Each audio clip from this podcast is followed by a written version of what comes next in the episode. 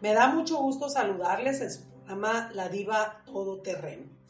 Hoy les voy a hablar acerca de un tema que pasa desapercibido, un abuso emocional que se da entre amigos, entre parejas, entre conocidos, en el trabajo, en donde existen estas relaciones humanas frecuentes. El gaslighting, que antes era tener problemas de autoestima, te decían tienes tu estima muy baja, por eso eh, tienes abuso en ese sentido.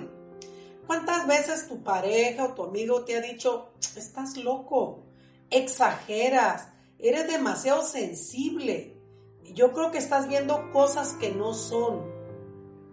Y entra en una reflexión que dice, yo creo que es verdad, que estoy exagerando, que no son las cosas como las pienso, como las miro. Pero este es un abuso emocional que pasa casi desapercibido, pero causa muchísimo daño en las personas.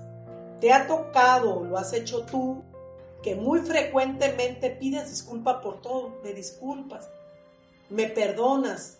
El colmo de los colmos es que en ocasiones hasta los hijos, porque hacen una travesura y los corriges o les adviertes que están mal, Hoy los padres le dicen, perdóname, no lo quise hacer. Creo que este abuso emocional está causando eh, problemas serios de autoestima, de sentirse más pequeño, más inferior. El abusador del gaslighting está midiendo, retroalimenta, está pendiente de tus conductas. Es más, en un círculo te vuelves la torta todo el mundo se ríe, eh, estás equivocado, no sabes, eres el tonto y llega el momento en que te aíslas, que te crees eso, que te están insistiendo sobre tu conocimiento, sobre tu comportamiento, el desarrollo que tienes como persona o profesionalmente.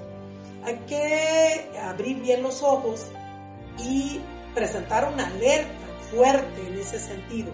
Hay que revisar si lo que te están diciendo es correcto. Si es recurrente, la autoestima es muy importante. Tu intuición, tu inteligencia emocional es muy importante. No permitas que gente ajena o gente conocida o grupo laboral te arruine la autoestima. Esa vale mucho y la tienes que defender permanentemente. Recuerda que nadie tiene autoridad sobre ti para hacer juicio de valor sobre tus comentarios, sobre tus sentimientos. Tu vida es tuya, defiéndela.